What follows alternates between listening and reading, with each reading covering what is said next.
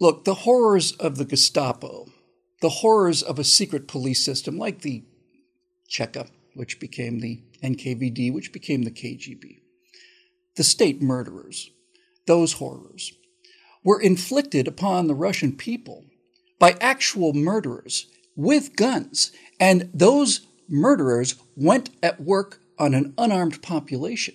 So, what's our excuse?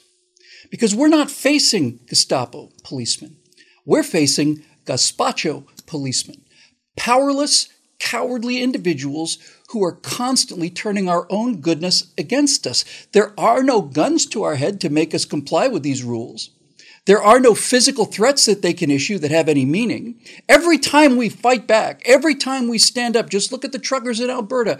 Every single time we decide to do the one thing that we should have been doing the whole time, and that is calling their bluff every time from little tiny school board meetings all the way up to the Parliament of the great state of Canada.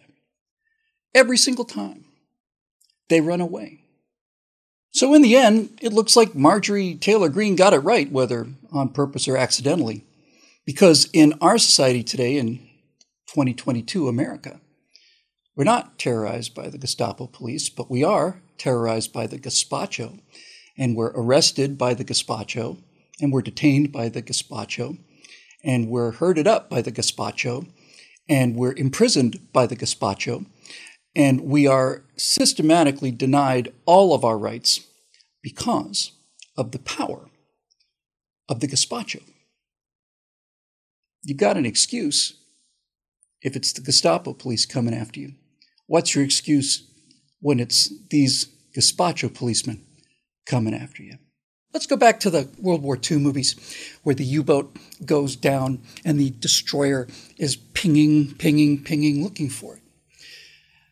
The submarine, when it's below the surface, when it's deep, has the advantage of surprise. It can do whatever it wants to, essentially. It can put itself into a perfect kill position. It can launch deadly torpedoes with, with devastating effect on unarmed merchant ships filled with just regular people. And if it's done right, it can just simply go away. No one knows where it came from. No one knows what happened. They know that something blew the ships up, but the successful U boat captain is never spotted.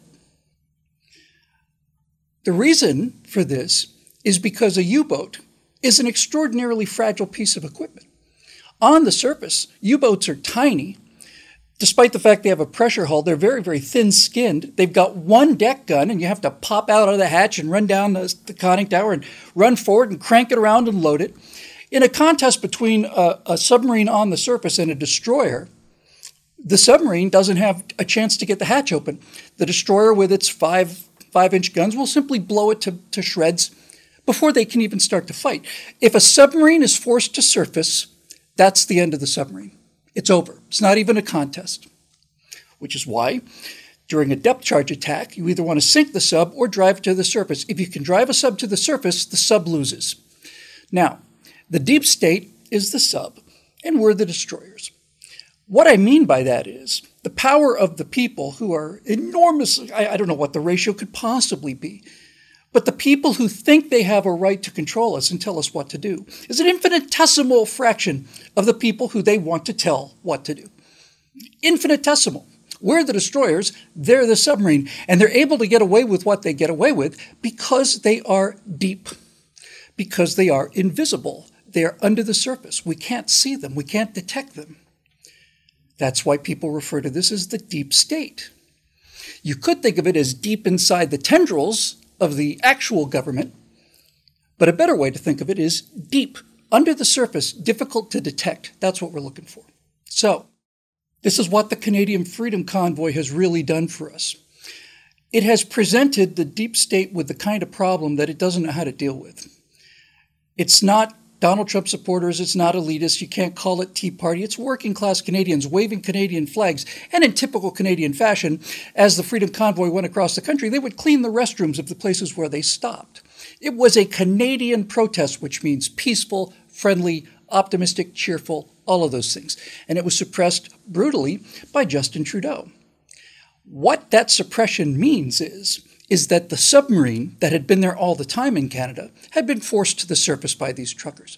These truckers had forced that submarine to surface and reveal what it really is and what its true intent really is.